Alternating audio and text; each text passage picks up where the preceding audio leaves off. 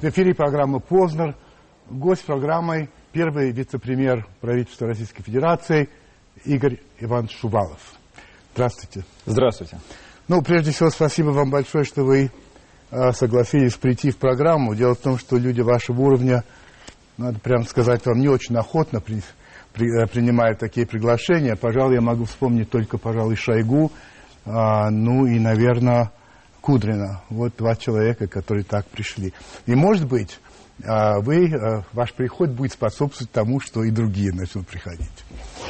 А обычно мы начинаем с вопросов, которые присылают наши зрители на сайт Первого канала. Но сегодня я решил нарушить этот порядок и быть жадным, и все вопросы брать себе. Так я что готов. Вот, ну вот и очень хорошо. Значит, я хотел бы, чтобы вы мне ответили совершенно определенным образом. Правда ли или неправда, что вам предлагали возглавить партию «Правое дело»? Неправда, мне не предлагали. Со мной вели разговор о том, возможно ли мое сотрудничество с этой партией. Но прямого предложения, чтобы возглавить партию, я не получал. И вы приняли это предложение? Нет. Не приняли? Нет. Почему? Поскольку нужно быть идейным сторонником этой партии, нужно быть членом партии, нужно разделять идеологию такой партии с товарищами по партии, надо понимать, кто группа людей, которые являются единомышленниками, какие цели они перед собой ставят. А в, любой партии конечная цель – это получение власти а в конкурентной борьбе с другими политическими партиями. Я этих идей не разделял. А товарищескими отношениями с такими людьми в отношении этой партии ни с кем не состоял. Считал, что этот проект для меня невозможен. Понятно. Значит, вы успели поработать на большом количестве весьма высоких должностей э, и в администрации президента, и в правительстве. А, ну и это приобретает особое значение, учитывая, ну, скажем так, рокировку, которая происходит между президентом и премьер-министром, а, и того, что будет после 2012 года. Вот вы, говоря о своих планах, э, как-то сказали так, я вас процитирую, «Я как солдат, где скажут, там и буду работать». Ну, на самом деле, какой же вы солдат? И даже то, о чем мы только что говорили, вам вроде сказали, хорошо бы, а вы сказали нет. Значит, вы все-таки э, не, не совсем уж солдат. И вот эти слова «я солдат», Куда скажут, туда я иду. Они на кого рассчитаны? Не так. Если бы мне сказали пойти в партию «Правое как, дело». Как приказ. Как приказ и я бы разделял цели, для которых это делается, я бы, конечно, стал исполнять такое указание. Вторая часть важна. И если бы разделяли Делал. цели. Они разделяли. А если бы не разделял, тогда вы, знаете, как любой солдат должен написать рапорт о том, чтобы его из армии уволили. Вот так. Конечно. Но если бы я разделял взгляды и мне было бы сказано это сделать, я бы это сделал. В отношении моей любой другой работы, конечно же, я иногда вынужден принимать решения как генерал потому что сложная работа, как вы понимаете, ждут э, от членов правительства конкретного решения.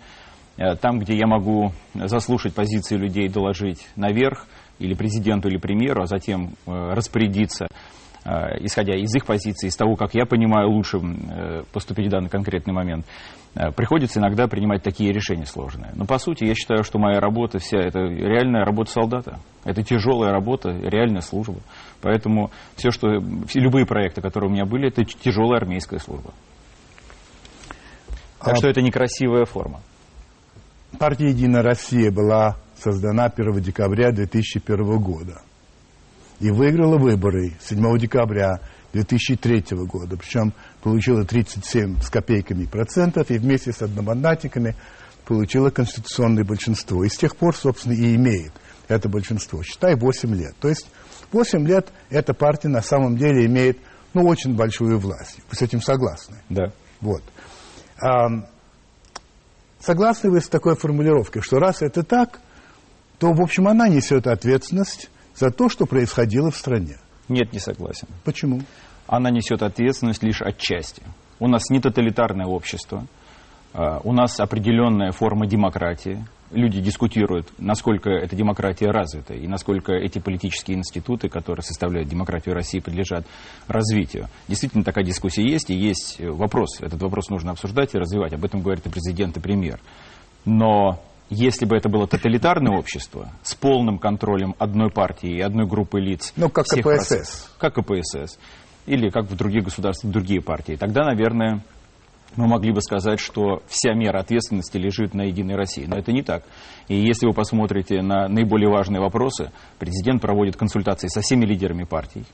Даже если Единая Россия настаивает на каком-то определенном законопроекте, но в обществе образуется мнение, что и высказывается позиция, что такое решение может быть вредным, такие законопроекты не принимаются. Не все делается так, как поддерживает Единая Россия, а диалог поддерживается со всеми политическими силами. Я сформулирую это по-другому и скажу, что а, Единая Россия в значительной степени отвечает за то, что Я происходило. соглашусь с таким утверждением. Согласитесь.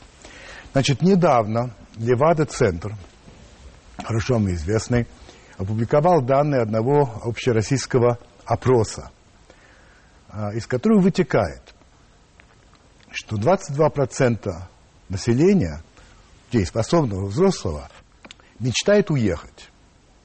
Это чуть больше одной пятой части населения России. Я понимаю, что мечтать уехать и уехать на самом деле это разные вещи, но тем не менее это настроение, лично когда я это прочитал, меня это очень насторожило. А вас? Я знаю об этих настроениях. Конечно. И более того, мы эти настроения обсуждали и у президента, и у председателя правительства. Э, Мы нас, конечно же, беспокоит такое состояние вещей. И э, впервые об этом мы стали беспокоиться где-то год назад. Поскольку общественное мнение стало определяться, мы стали получать э, данные социологических опросов, и мы решили, что необходимо провести открытый разговор. И стало понятно, что это не те люди, которые действительно хотят эмигрировать. Это люди, которые в большей частью недовольны состоянием вещей, которые окружают их в нашей стране. Они хотят значительно лучше, чтобы развивалась экономическая ситуация в стране, росло благосостояние. Они недовольны уровнем безопасности. Они недовольны уровнем развития политических институтов. Различные причины. Различные. Различные причины. Но это скорее люди недовольны э, тем, что их окружает и как развивается страна, но совсем не значит, что в другие государства, если они переедут, то они будут довольны той ситуацией, которая будет Не окружать их там. означает, разумеется. Но тем не менее, это люди, как показывает опрос, во-первых, ам, а, более-менее обеспеченные, Да. Это люди образованные более-менее, и это люди молодые, что меня совсем настораживает. У вас есть объяснение, почему такое настроение? Да, у меня есть объяснение. Но это мое объяснение. Понимаю. С этим объяснением не все согласны. А, Дело в том, что а, мы, работая в правительстве, и до этого я работал в администрации президента, мы м, такого рода а, проблемы обязаны все время обсуждать, даже прогнозировать, как ситуация будет развиваться. И, понимаете, в России очень особенная социальная среда, особенная социальная структура. И когда вы слышите, например, от лидера партии «Единая Россия» о том, что мы должны обеспечить социальную стабильность или вообще достаточно стабильное развитие, но при сохранении общественных институтов, не создавая каких-либо революционных ситуаций. Это очень важно, потому что в нашей с вами новой истории, да и вообще в истории Российской империи, было множество случаев, и когда э, власти пытались предпринять нечто для того, чтобы ситуацию изменить в обществе, развивать политические институты, экономические институты. Но одно неумелое движение, и все приводило к совершенно противоположным результатам. Как то? Как то, например, после достаточно либеральных реформ Александра I, царствования Николая II, после того, как либеральные реформы Александра II и волна терроризма в обществе. Понимаете, это всегда очень все сложно взвесить и спрогнозировать. И почему я поддерживаю курс, который в настоящий момент обозначен руководством страны? Потому что это курс на изменения, но это изменения должны проходить эволюционным, постепенным способом, не допуская каких-либо резких скачков. Того, что, например, хотел сделать Сталин, либо того, что делал в свое время Петр I. В противном случае Россия опять будет вынуждена пройти через очень э, сложный, сложный период э, восстановления социальной э, обстановки, стабильной э, социальной обстановки. И совсем не обязательно, что после всех этих экспериментов и очень жестких реформ э, общество найдет то, ради чего эти реформы предпринимались. Путин ведь однозначно, а затем и президент Медведев, говорили о том, что нам необходима модернизация. Мы хотим к 2020 году превратиться в одну из мировых экономик. Мы хотим превратить Россию в страну с общественными, развитыми общественными политическими институтами. Просто в один день это сделать нельзя и в один год. И я думаю, что вот та часть населения, которая думает, чтобы уехать, они недовольны скоростью проводимых преобразований. Они хотят, чтобы эти преобразования пришли быстрее. Либо, либо Игорь Иванович, они просто не верят.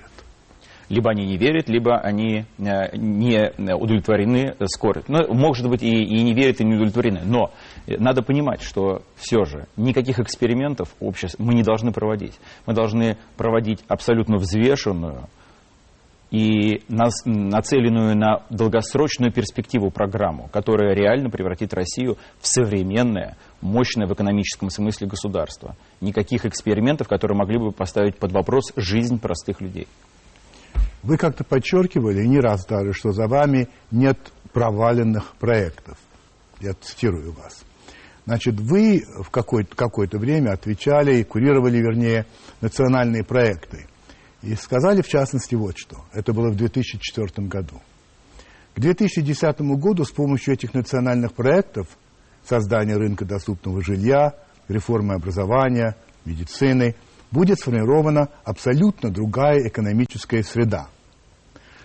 Ну, у нас 2011 год. Можете ли вы сказать, что на самом деле сформирована совершенно другая экономическая среда. Сформирована другая э, экономическая среда, но, конечно же, не идеальная и не такая, которую мы рассчитывали увидеть э, с э, Тогда. планки 2004 года, конечно.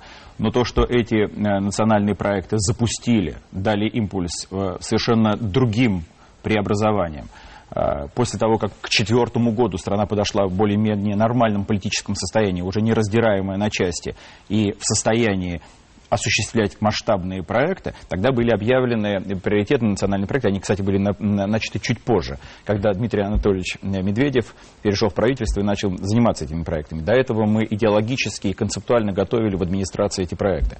Мы подготовились. Вы знаете, что было очень много сделано и в области здравоохранения, образования и жилищного строительства. В эти планы, к сожалению, э, вошел кризис совершенно э, нежданно-негаданно или, так скажу, с отрицательным влиянием.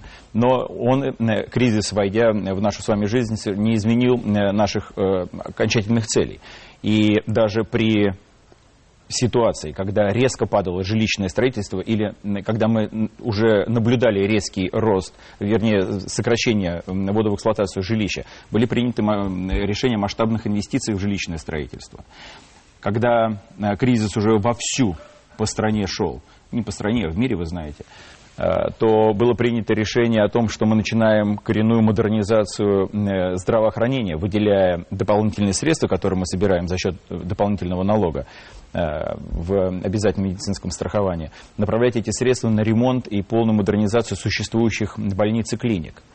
И в образовании было сделано очень много. Если вы посмотрите на формирование национальных университетов, специальных научных школ, выдачи грантов, приглашение ученых из-за рубежа. Это все начало работать в этот период времени. Вот вы упомянули жилищное строительство, то, что всегда является проблемой на протяжении, протяжении десятилетий в Советском Союзе, в России и так далее. В том же 2004 году вы сказали следующее. Я думаю, что в столице однокомнатная квартира будет доступна при заработке от 20 тысяч рублей и выше – Человек в состоянии оплачивать ипотеку, если он имеет около 10 тысяч рублей ежемесячного дохода. Ну, вы понимаете, что сегодня это абсолютно не соответствует действительности. Ну, во-первых, инфляция, во-вторых, как я сказал, кризис. И если вы сейчас проведете, приведете те 10 тысяч рублей к настоящей экономической ситуации, это будет 20-30 тысяч. И, э, по сути, ведь наша задача была обеспечить работающих людей, людей, которые имеют стабильную работу, действительно возможностью приобрести квартиру в ипотеку. Игорь Иванович, это да. понятно. Просто вот вы тогда сделали такой, э, такое, ну, Э, предположили публично, да. не сказав, что но с, с учетом инфляции то и то. То есть человек вас услышал и подумал, о, здорово, как это будет. Прошло 7 лет, и он видит, что это совсем не так.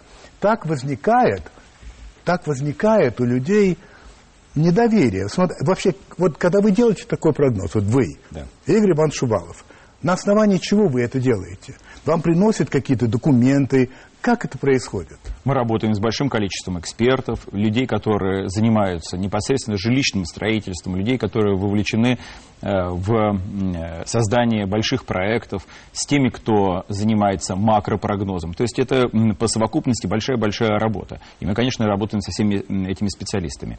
Но отвечая на ваш вопрос, я скажу, что мы это сказали, это не значит, что мы ничего не сделали. Если вы посмотрите... Нет, нет, минуту. Если вы посмотрите на ситуацию с жилищным строительством, да и с тем, что мы сделали на рынке жилья в 2004 году, и когда же в сложное время кризиса, когда строительная отрасль была в очень сложной ситуации, что делало правительство и каким образом мы обеспечивали в первую очередь жилищем тех, перед кем государство обязано, это военнослужащие, Да-да. ветераны войны и так далее, то мы провели, я, я считаю, что это была одна из самых масштабных работ. Может быть, по обеспечению жильем ее можно сравнить с тем, как Хрущев занимался переселением в пятиэтажки из ветхого, ветхого жилья. Военнослужащие никогда не получали столько жилья, сколько в эти годы предоставлено. И, наконец-то, когда мы смогли расплатиться по своим долгам и ветеранам Великой Отечественной войны предоставить жилье, а люди десятилетиями его не получали. Это все сделало правительство. И а, наряду с этим частный спрос, который относится к вашему вопросу. Конечно, конечно. Если вы посмотрите на сокращение ипотеки, резкое сокращение ипотеки, поскольку банки перестали кредитовать в 2008-2009 да, году, да. и на цифры 2010-2011 года, ипотека растет огромным темпом. Да. Больше того, в случае, если вдруг нам с вами предстоит пережить э, новую волну кризиса, мы сейчас, по сути, находимся э, в таком этапе, э, который многие называют кризисным. Видите, что рынки достаточно нестабильные, в мире происходит очень много сложных явлений, Европа уколышет, и она никак не может обрести надлежащую форму. Даже в случае, если мы будем переживать все эти новые этапы, уже по новой, да, кризисные этапы, то мы знаем точно, что мы будем делать, например, с ипотекой. Как поддержать людей, которые не в состоянии оплатить и У меня вопрос. Да. Вот когда вы, вице-премьер, говорит, я хочу получить такие-то данные. Да. Значит, это спускается куда-то туда. Я так не работаю. Ну, как вы можете получить соответствующие действительности данные о том, как живет Иван Иванович где-то там и сколько он платит за квадратный метр, потому что ведь вам будут докладывать обязательно с плюсом. Это, к сожалению, э, почти Ой, неизбежно. Мне так не докладывают. Нет? У вас мне, немного неверное представление о том, как да работает не правительство. Вас, а вообще. Нет, так правительство не работает. Конечно же, есть официальные данные, данные статистики, данные Министерства ведомств, которые я получаю. Но я исключительно на эти данные не полагаюсь. Также могу вам сказать, вы наблюдаете, как работает и премьер Путин, и президент Медведев.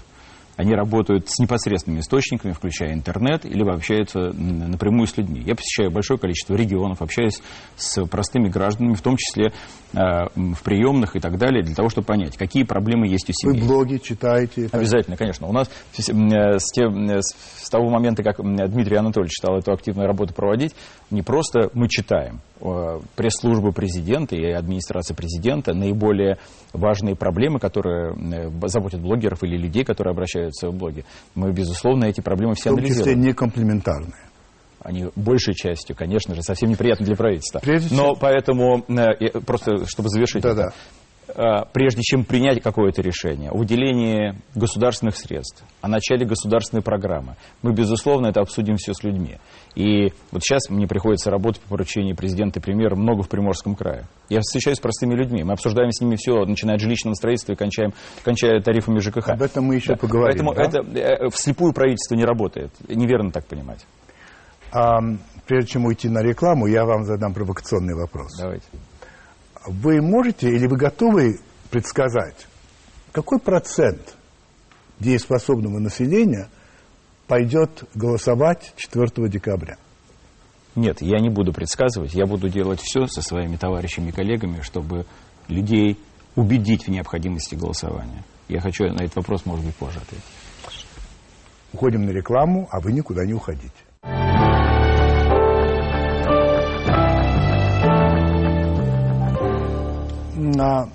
Я уже говорил о том, что э, Единая Россия является партией власти в течение уже восьми лет, причем имеющей, имеющей конституционное большинство.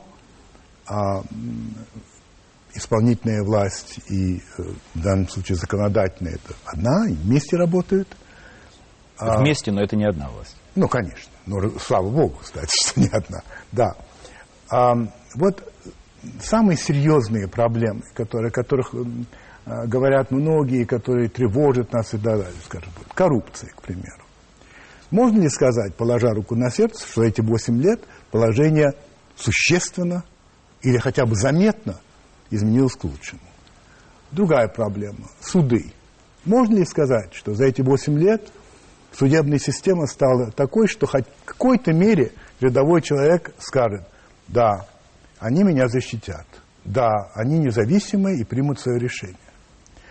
А, вот хотя бы вот два этих важных очень момента. Есть еще. Что вы скажете? Да, я скажу, что ситуация не изменилась настолько, чтобы сказать, что существенно проблема борьбы с коррупцией решена, но проблема борьбы с коррупцией решается. Например, заставляют теперь, понуждают законодательно чиновников открывать всю информацию по поводу доходов членов семьи и об обладании каким-либо имуществом. И если законодательство нарушается, вплоть до уголовной ответственности. Что касается судей, судейского корпуса, президентом в последние годы сделано очень много. И если, конечно, в первой э, инстанции, чего нам хотелось бы, невозможно добиться справедливого э, решения суда либо приговора, высшие инстанции судебные сейчас работают совершенно иначе, нежели это было несколько лет назад. И это заслуга в том числе и законодателя, поскольку по этим реформам, по этим вопросам, включая коррупцию и судебную систему, Э, непосредственно работает президент, вносит законодательные акты э, в парламент, и «Единая Россия» принимает эти решения.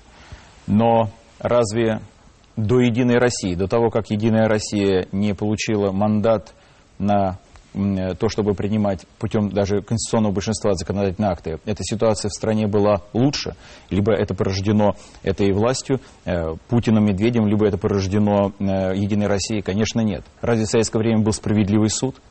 Разве в советское время не было коррупции? А что было э, до э, октября 2017 года? Понимаете, это проблемы, которые... Что было при Иване Грозном? Ну, Игорь Иванович, это, нет. Я это, же, да. Мы же не будем уходить в историю. Мы не будем, нет, мы должны уходить иногда в историю. Ну, поскольку хорошо. в истории можно найти как аргументы за, так и против. Но для того, чтобы предъявить счета Единой России, нужно быть, по крайней мере, объективным и знать историю. Поэтому согласен. Надо согласен, знать историю. Да, и да. Единая Россия несет ответственность только за то, что она не смогла сделать. Поддерживала ли Единая Россия все законодательные акты, которые принимались в стране по борьбе с коррупцией и укрепляя судебную власть? Безусловно, год от года такая работа проводится. Но кто выполняет законы? Мы с вами. Это люди всей страны. Это не Единая Россия и не только ее члены. Создаются ли механизмы для того, чтобы побуждать людей к законопослушному поведению? Да. Но ситуация далека от идеальной, я согласен далека от идеальной, это даже, я бы сказал, такое очень мягкое определение для многих людей. Такое ощущение, что почти ничего нельзя получить, не заплатив. Это вот, если вы говорите с рядовыми людьми, разумеется, вы не можете разговаривать с рядовыми совсем, чтобы они не знали, кто вы. Ну, вот так, в принципе... У меня вот... есть много друзей, которые простые, рядовые люди, которые мне рассказывают... Я, вообще простых людей нет. Я имею в виду рядовые, в смысле, что они не занимают постов. Я как да. раз это имел в виду, что да. люди, которые не занимают постов, занимаются э, либо совсем мелким бизнесом, либо работают эм, работниками где-то на предприятиях крупных, принадлежащих другим лицам. И я об этих проблемах, конечно, осведомлен. И э, я даже с этими проблемами иногда сталкиваюсь сам. У меня есть различные свои собственные истории, иногда даже комичные которая... Может, одну а, расскажете? Да нет, не стоит. Э, для того, чтобы э, как раз подтвердить этот тезис. Но глупо все время обвинять, э, не видя того, что происходит в стране. Я никогда, не, не, я, я, я никогда такую точку зрения не поддержу. Еще раз, понимаете, подгонять там, где неподготовленная почва, и навязывать решение, которое не примет общество, крайне опасно. Точно так же, как и опоздать с этим решением. Если опоздать, и вовремя не свернуть голову, э, шею коррупции, так же, как и не помочь с судебной реформой, могут быть проблемы. Вы Это все время правильный баланс. Извините за нахальство, но все-таки, может, какую-то историю расскажете, которая вас коснулась? Да у меня было много, вы знаете. Ну, хоть одну. Хоть одну. Но я э, часто езжу за рулем автомобиля сам. Так. по выходным. Да. И как-то так получается, что меня все время останавливают. Сейчас как-то э, стали сразу отпускать, но э, иногда... Странно, да. Да, Но- но э, вот совсем, сейчас скажу, год назад, это была зима, раннее утро, я выехал из дома, и мне нужно было проехать э, по Москве для того, чтобы повстречаться. И это было раннее утро, как я говорю, в воскресенье. Меня остановили на Кутузовском проспекте э, и долго проверяли машину. Так. Э, Проверяли машину, хотели что-то в этой машине найти или еще каким-то образом, я не знаю. Ну, не- меня не Намекали. Намекали, да. Меня не отпускали. Э, Значит, когда я спросил капитана, а что же нужно? Значит, э, увидели просто в руках у меня бумажник с купюрами. Он несколько раз туда просто посмотрел. И я не, я не, поддался, не дал. Но это, это был мучительный досмотр автомобиля. А вы нарушили вообще? Нет, я ничего не нарушил. Просто я ехал на своей машине. И, и так было несколько раз. Машина была чистая, я не нарушил, я был пристегнут, э, ремень безопасности был на месте. Все было в порядке. Но вот у меня несколько таких... Вы ему не сказали, кто вы в конце Нет, концов? э, м, однажды было, когда я был сыном в своей машине, э, также было воскресенье, это была Пасха, и мы поехали в город, просто по городу, и меня остановили недалеко от Красной Пресни, и когда не отпускали так же долго, я показал свое удостоверение, на что майор сказал, да, хорошая ксива, я бы тоже такую себе нарисовал. Он еще работает, этот майор? А я никогда не жалуюсь, я понимаю. А, еще один серьезный вопрос, и как раз по вашей части. А, то, что называется ну, газово-нефтяная игла, на которой сидит экономика давно, и поэтому страна сильно зависит от цен на нефть. Сильно зависит, и никто не знает точно, что будет завтра, послезавтра или через год с этими ценами. Здесь а, есть реальные успехи. Постепенно все-таки этот, мы, мы становимся меньше, меньше наркоманами в этом отношении. Да, конечно, это э, объективные данные, вы можете э, посмотреть, что происходит. Вы же понимаете, что цена на нефть выросла за последние годы Да, значительно. да. А в совокупном бюджете, если посмотреть, сколько мы получаем э, в доходную часть бюджета от нефтегазового сектора и от других отраслей, Да. То э, доля нефтегазового сектора сокращается. То есть процент, Это, да? да, это при том, что мы с вами имеем более высокую цену, но сокращается э, расходование средств, которые э, как раз нам приносит высокая цена на энергоресурсы. И поэтому были таким образом у нас с вами состоялись два крупных национальных фонда. Резервный фонд и фонд национального благосостояния. Это за счет того, что правительство постоянно принимало решение о направлении части э, нефтегазовых доходов все время как бы в сторону. Все время изымались. Мы не позволяли себе их тратить. И если бы мы просто сидели с вами на нефтегазовой игле, мы просто эти средства с вами израсходовали, у нас не было бы вот этих вот триллионов в наших э, э, резервных фондах. Они у нас есть. И этот курс будет продолжен. Да, ну что ж, а, это приятно слышать, хотя есть у многих людей сомнения по этому поводу, но данно- в данном случае, конечно, Сомнения есть, конечно, нам бы хотелось, чего бы нам хотелось. И наша задача сделать так, чтобы максимально не быть зависимыми от нефтегазовых доходов, формировать такие резервные фонды, чтобы все, что будет копиться от продажи нефти и газа, ушло бы на цели будущих поколений. Вот в чем задача. А чтобы экономика не нефтегазовая, другая, смогла обеспечить в полной мере расходы федерального бюджета. Это идеальная картина. И мы к этому, конечно, должны стремиться. Вот в чем. И, конечно, пока мы этого не добились, мы все время говорим, что у нас есть определенная зависимость, что эта зависимость очень сложна и так далее. А м, при этом люди все время, знаете, ссылаются, например, на арабские страны, говорят, а вот там де- дешевый бензин или еще что-то. А там исключительно экономика зависит от нефтегазовых Там доходов. целиком. Целиком. Да, там целиком. А и на- у нас страна, как нефтедобывающая, так и нефтепотребляющая. Мы страна, которая производит технологии, и у нас большой промышленный потенциал, у нас большие промышленные мощности. Поэтому мы очень смешанная экономика. Мы вообще очень, э, мы занимаем совершенно удивительное место в мировой экономике.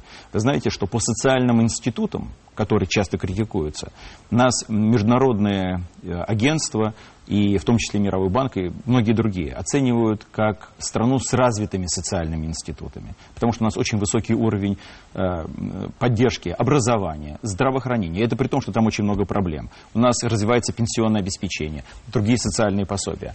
Но экономика находится, сама экономическая машина, в переходном периоде, когда мы из э, старого состояния пытаемся перейти в новое. И нет ни одной страны с переходным э, таким состоянием, например, Бразилия, Индия, Китай, которые бы имели такие развитые социальные институты. В России такие социальные институты, и это при том, что экономика требует еще времени для того, чтобы период трансформации закончить. То есть можно ли сказать, что в России, а, ну, скажем так, не хватает средств, чтобы обеспечивать реальную работу вот этих социальных институтов. Потому что если говорить о социальном обеспечении людей в России и сравнить это со Скандинавией, я уж не говорю, то с Германией, Францией и так далее, то все-таки там намного Неправильное выше. сравнение, наоборот. Неправильно. Мы все показываем на Китай и на другие быстрорастущие экономики. Так вот, эти экономики потребляют деньги, производимые, для того, чтобы модернизироваться, а не для того, чтобы поддерживать людей. В нашей стране производится много чего, но огромные средства направляются на поддержку людей. И если сравнить даже те несовершенные социальные институты, которые есть в России, и с отсутствием таких институтов вообще в Китае, в Индии и в Бразилии, то вы не сравниваете Россию со Швецией. Просто в Швеции такие же институты, но более развитые. А в развивающихся экономиках их просто нет в нашей стране не, они есть. Но, а сама экономика при этом не шведская. У нас нет э, такого развитого э, сектора, например, услуг, нет такого промышленного развитого сектора. Это мы только начинаем развивать. Мы переходим э, к, к этим новым волнам модернизации. Поэтому надо понимать, что это очень сложный статус у российской экономики. Россия занимает здесь уникальное место в мире. Какое ваше ощущение относительно развития кризиса? 2010 год уже многие говорят, ну, то, собственно, есть кризис в мире относительно его э, влияния на Россию, э, будет это возрастать. Э, вы как-то сказали, что правительство готово в гораздо большей степени, чем в 2008 году. Э, на самом деле, что это значит для, опять, рядового человека? Как это по нему ударит или не ударит? Тогда давайте мы сначала разберемся, ударил как э, прошлый кризис по рядовому человеку. Давайте. Осень 2008 года. А, мировой финансовый кризис превращается в мировой финансовый экономический кризис. Огромное количество проблем в крупнейших банках. Сокращается ликвидность. Банки перестают осуществлять платежи между собой. Кредиты у предприятий отзываются. Спрос на основные виды продукции, в том числе экспортные виды продукции российских предприятий, резко сокращается. То есть сокращается цена на эти товары, плюс не покупают в том же объеме российская экономика начинает резко сокращаться, и доходы в бюджет резко сокращаются также. У нас накопленные резервы. Мы не делаем ничего в этот момент для того, чтобы потакать паникерам, потому что были паникеры, которые говорили премьеру-президенту, немедленно отпустите курс, немедленно сделайте это, немедленно сделайте это. Если вы этого не сделаете, будет катастрофа. И э, это были многочасовые обсуждения мы сложно работали. Не было не предпринято ни одного шага, который мог бы поставить под сомнение э, нормальное функционирование народного хозяйства либо дом, домашних хозяйств. Предприятиям оказывалась помощь, оказывалась социальная помощь. Даже курс менялся плавно, если помните, на что государство тратило огромные средства. Поскольку мы в тот момент считали, это справедливо деньги были накоплены, поделиться этими деньгами не только для того, чтобы осуществлять социальные платежи, но и для того, чтобы граждане могли принять для себя решение, в какую валюту они уйдут. И если помните, курс плавно-плавно менялся, и граждане могли пойти в банк. Наличность в банке была э, предоставлена, можно было купить иностранную валюту, можно было обменять иностранную валюту на рубли. Все это было в полном объеме предоставлено. Социальные программы были развернуты в огромном масштабе по всей стране для поддержки безработных. Мы понимали, что предприятия будут людей увольнять. Там, где люди начинали получать неполную заработную плату, мы обеспечивали общественные работы. Легко ли было людям? Это было тяжелейшее время для людей, это было тяжелейшее время для правительства. Но если посмотреть на статистику, то в 2009 году реальные доходы населения не упали. В то время экономика упала, а реальные доходы населения не упали. Не упала. Потому что э, по социальным программам, включая пенсионное обеспечение, которое резко было повышено в тот момент. Мы понимали, что пенсионеров надо поддержать. Это люди, которые э, рассчитывают только на то, что им помогает государство. Хорошо, если есть дети, которые могут поддержать. Но тогда Владимир Владимирович сказал, что самое Владимир Путин, что самое важное в этот момент и морально поддержать пенсионеров, перед которым, а, мы в долгу, поскольку у них мизерное пенсионное обеспечение, и государство перед ними в долгу, и, б, сейчас тяжелая ситуация. И как не были против экономические и финансовые ведомства. Путин принял тогда с Медведевым, и они оба приняли это решение. И пенсии были увеличены. Поэтому э, для России это было тяжелейшее время. Экономика значительно тогда упала, рост экономический. Э, было очень много паникерских настроений, панических таких настроений. Люди боялись, не понимали, как они смогут э, с этой ситуацией справиться. Простые люди, люди, которые э, работали на предприятиях, не знали, что их ждет в будущем. И мы потом потихоньку начали все вместе из этой ситуации выходить. И как прогнозировало, прогнозировало в тот момент правительство, со второго полугодия 2009 года ситуация потихоньку стала выправляться. Так что самые сложные месяцы мы пережили, я считаю, все вместе, единой командой, э, федеральное правительство вместе с региональными властями, работали с предприятиями напрямую, со собственниками предприятий, если государственные предприятия, с менеджментом предприятий. И мы, конечно, сейчас уже не готовимся к такому кризису. Бесполезно готовиться к такой, знаете, как к прошлой войне, бессмысленно готовиться. Это и кризис. Он, если вот сейчас уже мы наблюдаем совершенно другие кризисные явления, другие сложности. Мы понимаем, как мы будем действовать в социальной сфере, как будем поддерживать людей. Если будут наступать неблагоприятные последствия в российской экономике, как мы будем поддерживать, через какие социальные программы, что мы будем делать с конкретными предприятиями, как будет предоставляться ликвидность банковским учреждениям. Сейчас ситуация другая, нет такой закредитованности из-за рубежа. Но есть ситуации, когда банку может не хватать ликвидности. Как будет в этой ситуации поступать Банк России, как будет поступать Минфин. У нас полностью расписан график мы знаем точно мероприятия, какие необходимо принять законодательные акты. До конца года постараемся такие законодательные акты принять там, где нам не хватает полномочий правительству. И если будет ситуация разворачиваться плохо, неблагоприятно, мы начнем также быстро разворачивать свои мероприятия для того, чтобы поддерживать людей. Но я надеюсь, что... Из та... вашего опыта, все-таки вы человек очень опытный, а, интуитивно, что вы думаете? Я думаю, что ситуация будет несколько лет непростой. Несколько лет. Несколько лет. А она будет в мире непростой. Не, не в России, а именно в мире. Ну. И, соответственно, если, например, в мире ситуация будет крайне тяжелой при высоких ценах на нефть, а, мы с бюджетом будем справляться, но это не значит, что нам будет хорошо. Поскольку нам нужна стабильная ситуация в целом в мире. Мы ожидаем э, более высокого уровня прямых иностранных инвестиций. Нам, для того, чтобы их обеспечить, нам нужно изменять инвестиционный климат, но в целом ситуация в мире должна быть достаточно стабильной. Поговорим о вашем родном регионе. Давай. Дальний Восток. Вы родились на Чукотке. Да. Ваши родители а, москвичи, там работали. Да. Это было очень почетно в свое время. Очень хорошо платили. Многие ездили туда, чтобы как-то заработать на кооператив или на, еще на что-то. А, почему так случилось, что сейчас вот в этих краях людям зачастую ну, приходится не то чтобы жить, а вот буквально выживать? Там очень тяжелая ситуация у многих. Я там был, вы там были подробно. А я вам просто прочитаю сейчас, а, как описывает ситуацию а, в Дальнегорске. Хорошо вам известный корреспондент независимой газеты. Город прозябает в нищете. Закрытые спортсооружения, профилактории, некоторые учебные э, учреждения. Неподъемные тарифы на услуги ЖКХ заставляют жильцов многоэтажек отключаться от центрального отопления и искать альтернативные источники обогрева. Обед за 60 рублей в горняцкой столовой непозволителен для большинства работяг. В лучшей гостинице города, в полулюксе, в трехрожковой люстре, из экономии горит одна лампочка. Это октябрь этого года. Этот месяц, этот год.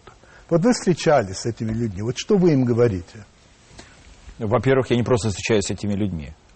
Мы встречаемся для того, чтобы понять, какие там проблемы. Безусловно, выезжая туда на место, мы, э, я изучаю ситуацию по материалам, которые получают Министерство ведомств. Потом выезжаем на место. Э, встречаемся с людьми, с руководителями предприятий, с людьми, которые являются работниками этих предприятий. Э, в Дальнегорске ситуация сложная, поскольку вся экономика города полагалась на два ключевых предприятия. И одно из этих предприятий сейчас в очень сложной ситуации. Зарплата на этом предприятии вовремя не выплачивалась. Была произведена смена собственников.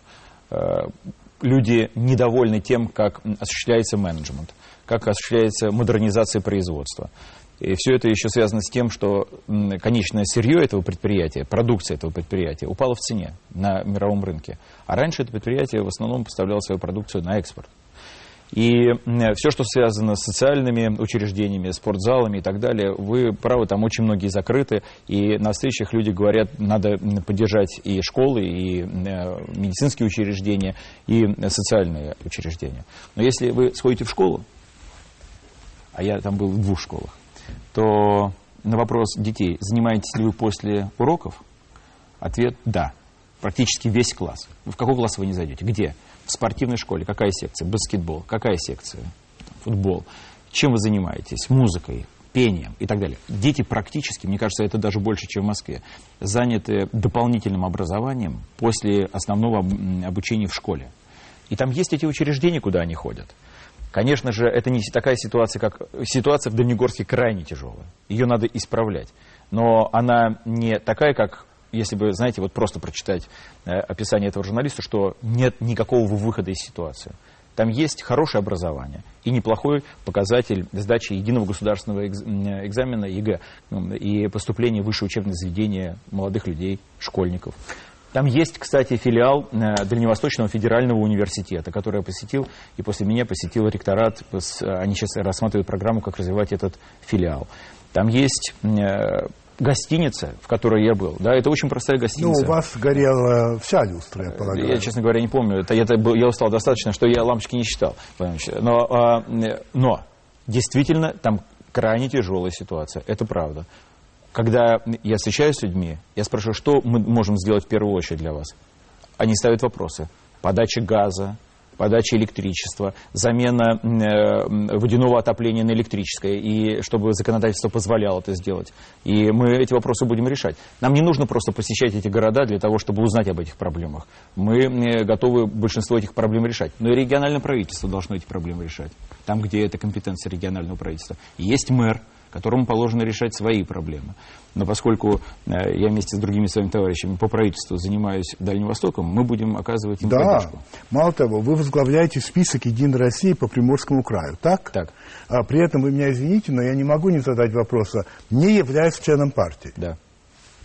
Только что вы сказали по поводу в начале программы, что вы не могли заниматься правым делом, а, потому что надо быть членом партии, а вы не разделяете их взглядов, и поэтому ну, хорошо. Так. Здесь вы разделяете вроде взгляды да. Единой России, но не член партии. И возглавляете список. Но объясните мне... А... Объяснение простое. Давайте. Законодательство позволяет выдвигаться э, по списку от любой партии да. вместе с нечленами такой партии. Да. На протяжении многих лет я с «Единой Россией» работаю бок о бок. Работал в администрации президента и работал в правительстве.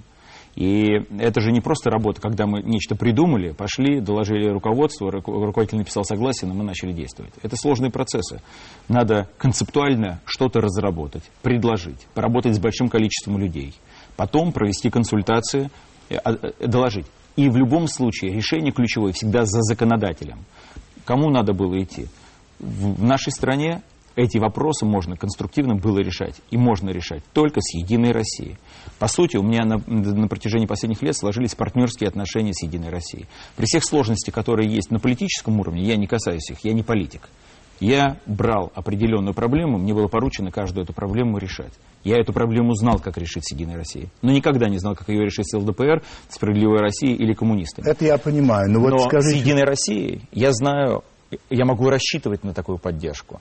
И сейчас ситуация, которая связана с выборами, когда идет такая подготовка определенного удара. Я же чувствую, как левые настроения начинают расти, как люди хотят поддержать вот эту идею, почему-то вспоминая старые времена.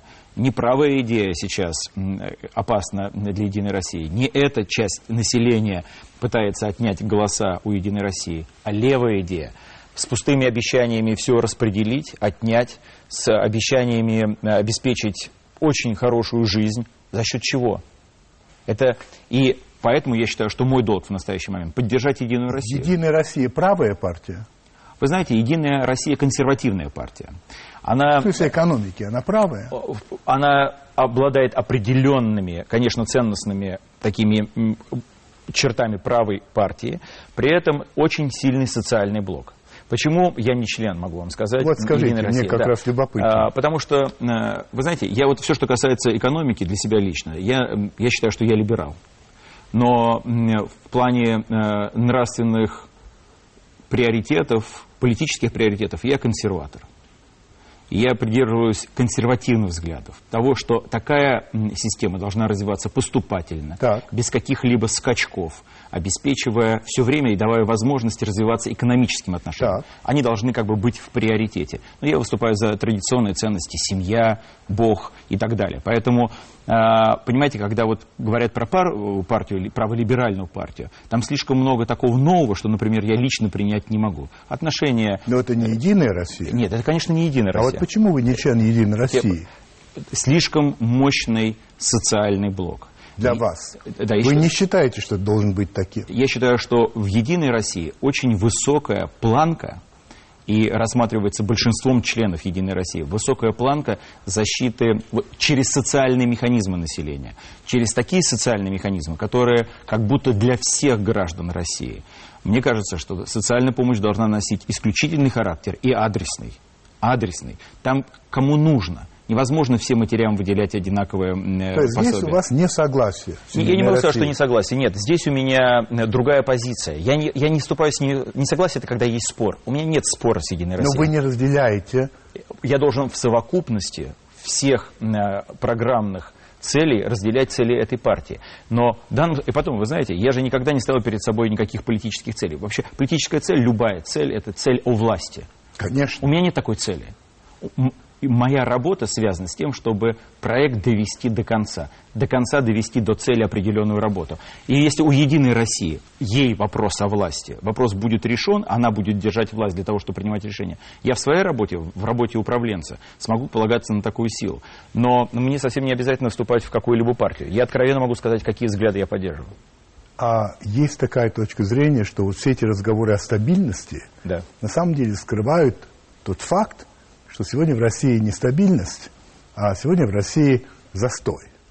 Есть такая точка зрения. И пошел определенный разговор о том, что а, чем отличается стабильность от застоя. Ну и выступил пресс-секретарь э, Владимира Владимировича Путина Дмитрий Песков с такой теперь уже ставшей исторической фразой, я его цитирую, «Брежнев – это не знак минус для истории нашей страны, это огромный плюс». Ну, значит, э, вы, выступая в другом месте, сказали так. Стабильность – это не то же самое, что стагнация или застой. Это разные понятия, и у нас нет стагнации. Так вот, э, я хочу вас спросить, вы разделяете точку зрения а, господина Пескова, что Брежнев – это огромный плюс в истории России? Это раз. И что все эти разговоры о стагнации, опять я цитирую, это всего лишь досужие рассуждения московского социума, который сидит в дорогих ресторанах, где нет ни одного свободного столика и ест вкусную итальянскую еду по 1200 рублей за тарелку. Владимир Ильич, не сталкивайте меня с моим товарищем Димой Песковым, поскольку у него сегодня день рождения, и мне бы не хотелось... э, Но он милейший человек. Да, мне бы не хотелось Да. э, его высказывания в данном случае каким-то образом оценивать. Я могу сказать про свои убеждения. Да. Я уверен, что нет никакой стагнации. Если бы была стагнация или застой, я бы не работал. Я уверен абсолютно, что все, что сейчас делают и президент, и премьер, и помогает им в этом Единая Россия, это чтобы обеспечить изменения в жизни. Изменения настолько, чтобы мы действительно могли обеспечить лучшую жизнь людям. Если мы этого не сможем сделать, и я почувствую первое, что я начинаю буксовать, моя работа не приводит ни к каким результатам. Это, знаете, это ведь высокая очень ответственность перед будущим поколением, перед моими детьми, перед моей семьей, перед обществом в целом. Поэтому э, вот пока, пока я вижу, что мы... Если вы это почувствуете, Если это почувствуем, либо надо будет менять курс, либо надо будет уходить с работы. Но сейчас, почему я всецело поддерживаю Путина? Вы знаете, это человек, который, безусловно, любит Россию и хочет изменений, и делает все для того, чтобы эти изменения постоянно осуществлялись. И э, вы, вы же видите, я совсем не, что называется, я не из Питера. Была возможность, когда от меня можно было легко избавиться, когда я переходил из правительства в администрацию президента и так далее.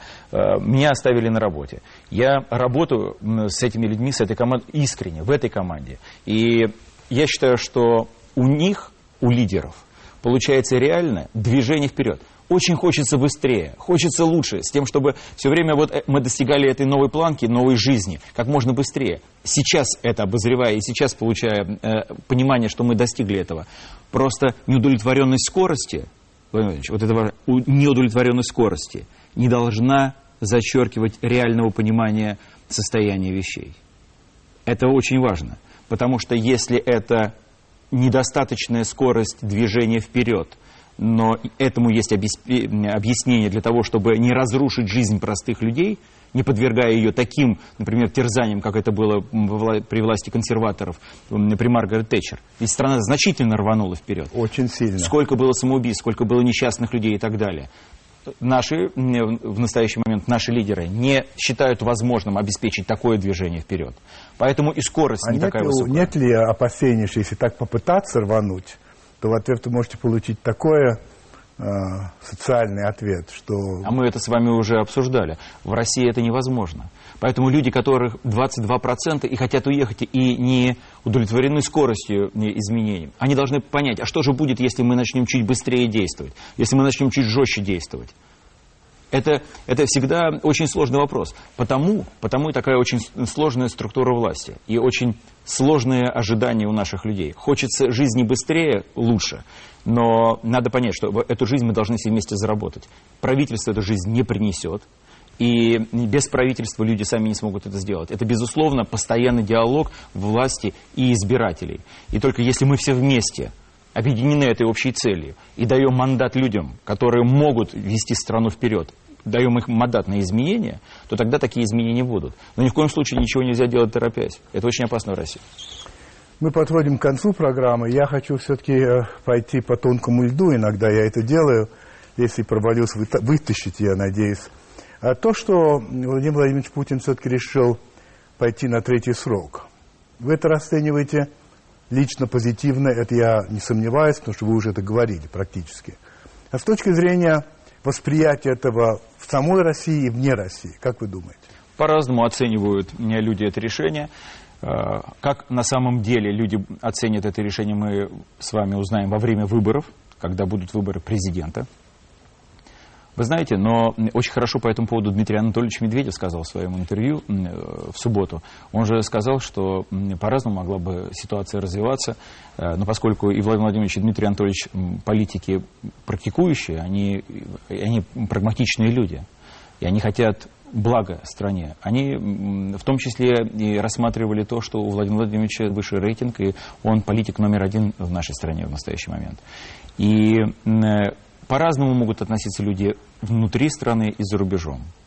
Самое главное, чтобы люди проголосовали, или, если не проголосуют, будет понятно, что люди не поддерживают.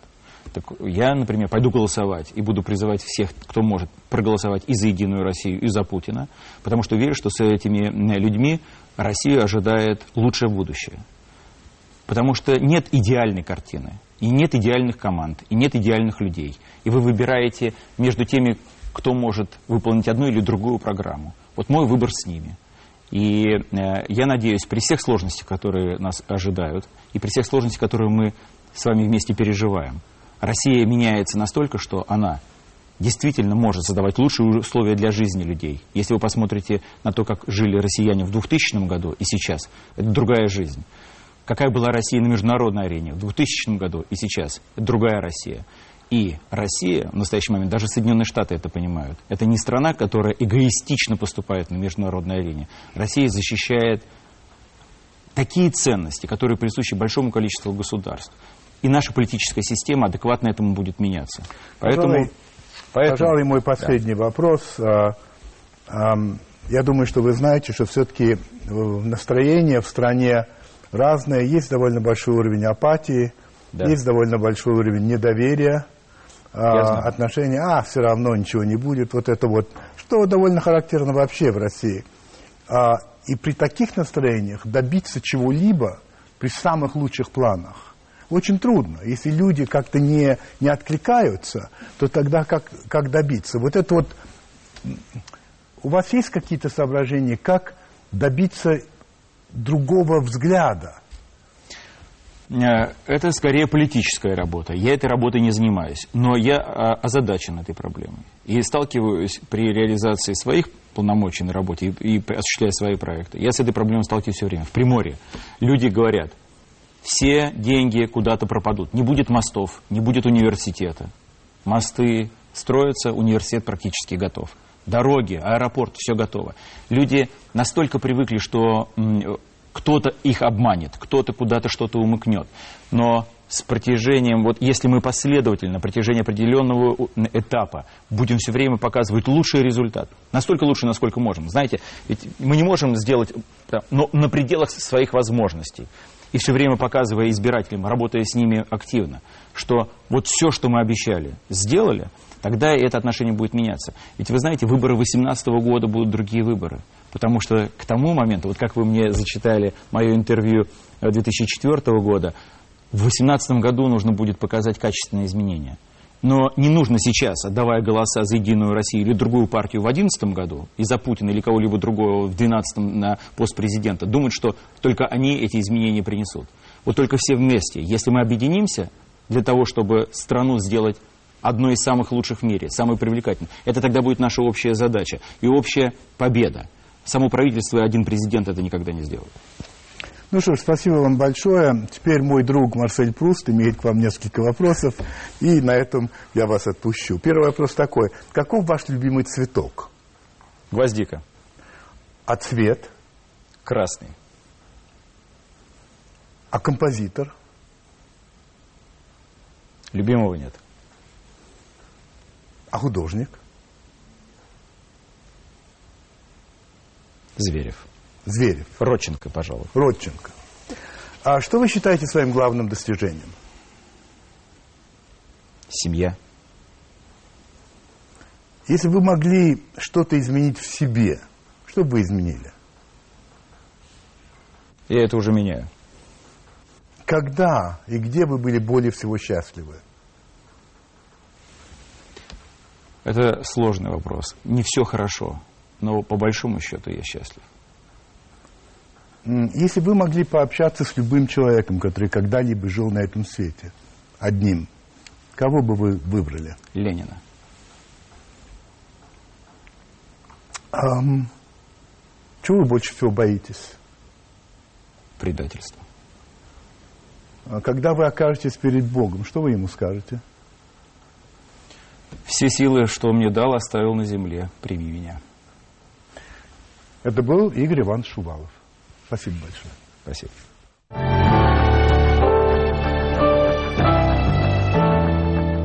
Вы знаете, во Франции есть такая очень известная и, я бы сказал, уважаемая консервативная газета, называется «Le Monde». И у этой газеты есть приложения, разные приложения, одна из которых называется «Досье и документы».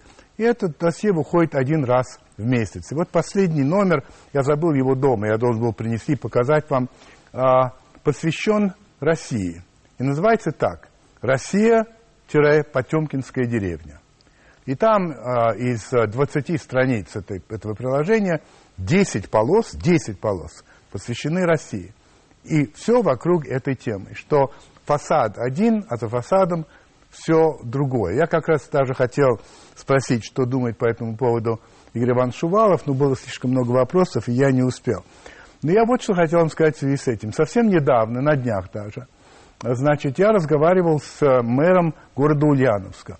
В связи с тем, что в 2009 году э, там э, на одном э, э, складе боеприпасов произошел взрыв, в результате которого э, несколько домов близстоящих э, пострадали. Ну, окна повылетали, и появились трещины в стенах, и, короче говоря, дома стали аварийными. Это было в ноябре 2009 года. А, я его спрашиваю, мэра, ведь и сегодня не очень здорово с этими домами. Вообще отвечает за это министра, э, Министерство обороны. Это же ведь взрыв произошел у них. А что делает Минобороны? На что он мне отвечает, что мне даже стыдно вам говорить об этом, но как раз в те времена должен был приехать президент Медведев, и поэтому они, Минобороны, быстренько-быстренько вставили окна в фасады тех домов, где он должен был проехать. А уже сзади и так далее они все оставили как было, и так и осталось. Это частный случай. Но таких частных случаев, случаев в России, я думаю, просто очень-очень много. Отсюда и возникает вопрос о Потемкинской деревне, отсюда и возникает недоверие к тому, что обещают, безразличие и так далее. Мне кажется, что нужно обратить крайнее внимание именно на частное, а не на общее. В этом мое убеждение. Удачи вам и приятных сновидений.